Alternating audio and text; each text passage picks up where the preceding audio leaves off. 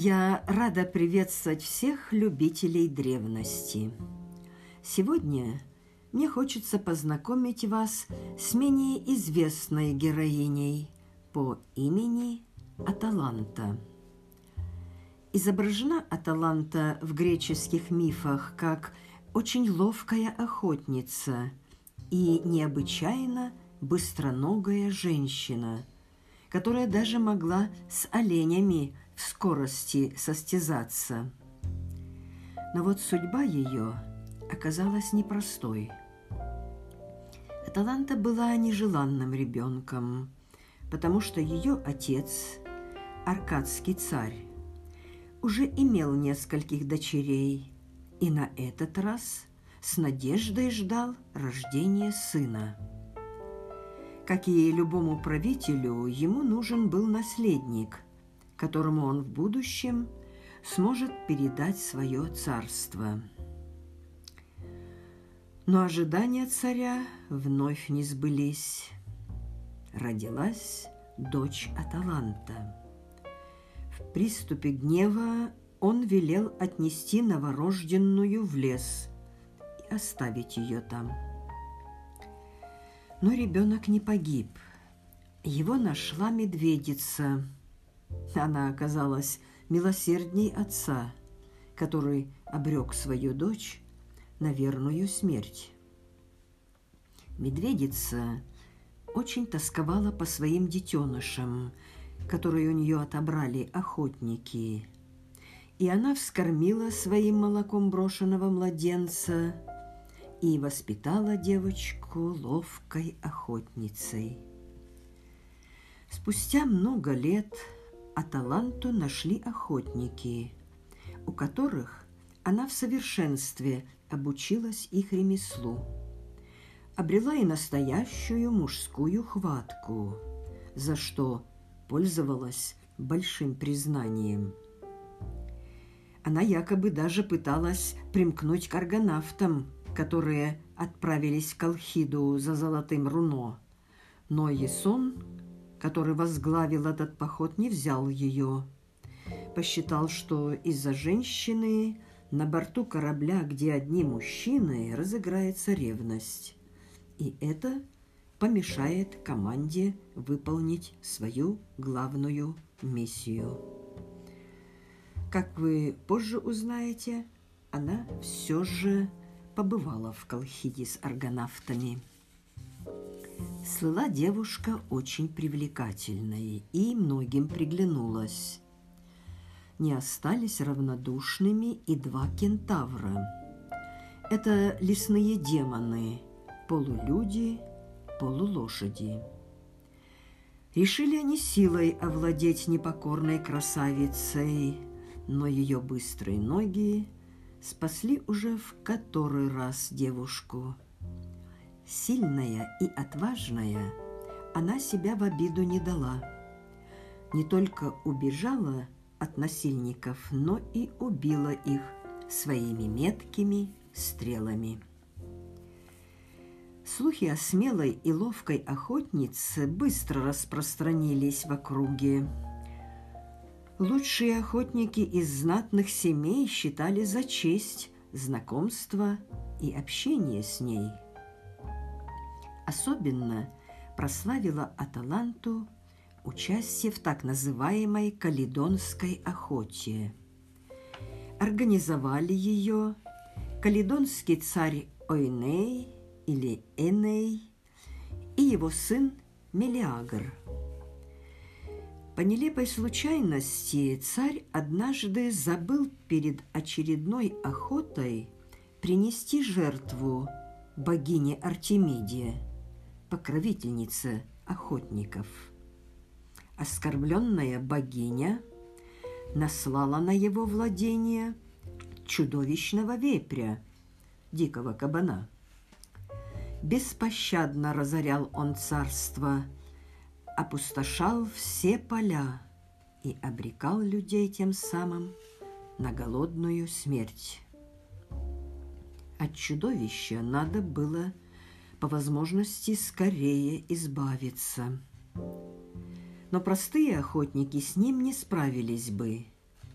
Победить его могли только величайшие греческие герои. Пригласили они с собой и известную бесстрашием и меткостью Аталанту. И не ошиблись. Именно она первой ранила зверя. Многие герои погибли, прежде чем Мелиагру удалось убить разъяренного кабана. По традиции победителю полагалась награда голова и шкура убитого.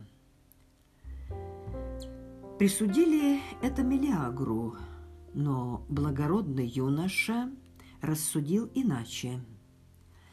Он передал награду Аталанте, так как она первая ранила вепря, поэтому ему и удалось победить зверя. Но дядя Мелеагра по матери, Плексипп, отнял у охотницы трофеи. Такой несправедливости и унижения любимой им девушки Мелиагр простить не мог. Завязалась битва, в которой участвовал и брат Плексипа. Оба пали от руки Мелиагра. О случившемся узнала его мать, Алтея. В негодовании она решила наказать своего сына за убийство двух ее братьев. Вспомнила она о давнем оракуле, будто ее сын умрет, как только догорит пылающее в очаге полено. Тут же выхватила она головню из пламени – погасила ее и спрятала в ларец. Так ей тогда удалось спасти младенца. А вот теперь в приступе ярости и отчаяния за понесенную утрату она была одержима только одним желанием – отомстить за своих братьев – Бросила Алтея в огонь спрятанную головешку. Она быстро догорела, и богатырского сложения молодой Мелиагр тут же умер. Опомнилась обезумевшая Алтея, искренне раскаялась в содеянном. Но изменить ничего было нельзя – не простила она себе своего поступка и покончила самоубийством. После каледонской охоты Аталанта, по одной из версий, приняла участие в походе аргонавтов. Возвратились они с добычей как герои, и их, соответственно, и чествовали как героев – чествовали и Аталанту, и родители, которые присутствовали при этом, узнали, что прославившаяся героиня – это их дочь, и с гордостью приняли ее в свою семью. Не таила обиды Атланта и не думала отомстить за поступок отца. Есть, кстати, вариант о том, что существовали две Аталанты. Насколько это так трудно судить, поэтому я просто продолжу миф об Атланте, о которой речь шла до сих пор. Сохранилось легендарное предание о том, как эта необычная женщина избавлялась от многочисленных поклонников. Многие добивались ее руки и сердца, но Аталанта не желала брачных связей и пошла на хитрость. Каждый очередной претендент должен был обогнать ее в состязании по бегу. С победителем она была готова пойти под венец, а Наградой для побежденного будет смерть от ее копья. Атланта не сомневалась в своей победе, так как слыла самой быстроногой. Еще никому не удавалось ее обогнать. Риск потерять соревнование был для женихов очень большим. Их печальная участь была, по сути, предрешена.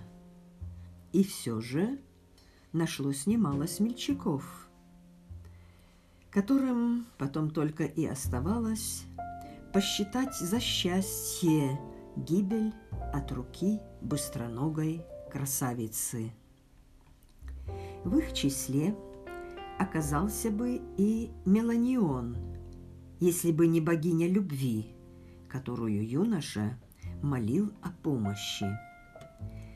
Поняла Афродита, что молодой человек искренне любит Аталанту и посочувствовала ему.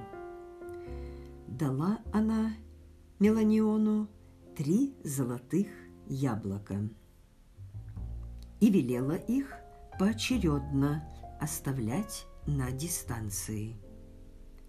Меланион разгадал хитрость богини и точно последовал ее совету. Состязание началось, и Аталанта уже настигала соперника. Тут Меланион и воспользовался своей приманкой. Незаметно бросил он одно яблоко – Пораженная неожиданной находкой, Атланта наклонилась за ним и потеряла скорость. Но ненадолго. Расстояние между соревнующимся опять критически сократилось через некоторое время, и тут внимание бегущей привлекло второе – золотое яблоко. Обрадовалась Аталанта и подняла его – вновь потеряла из-за этого время, да и груз стал помехой в беге. Но силы Меланиона тоже были на исходе. Тогда он бросил третье яблоко, и победа была за ним. Безгранично счастливый юноша потерял от любви голову и забыл принести в благодарность Афродите обещанные жертвы. Рассерженная богиня вселила в молодых такую безудержную страсть, что они потеряли всякий контроль над собой и якобы даже осквернили святилище богини. Вдвойне провинились влюбленные перед Афродитой, и такое она, конечно же, не прощала. Кара богини была неминуемой и, как всегда, очень жестокой. В день свадьбы она превратила молодых в львов и запрягла их в свою колесницу. Этим, надо понимать, оказала им большую честь. На этой грустной нотке я прощаюсь с вами – до новой встречи и обещаю вам в следующий раз по возможности более радостную историю. Спасибо за внимание. Будьте здоровы и не забывайте о своих обещаниях. thank you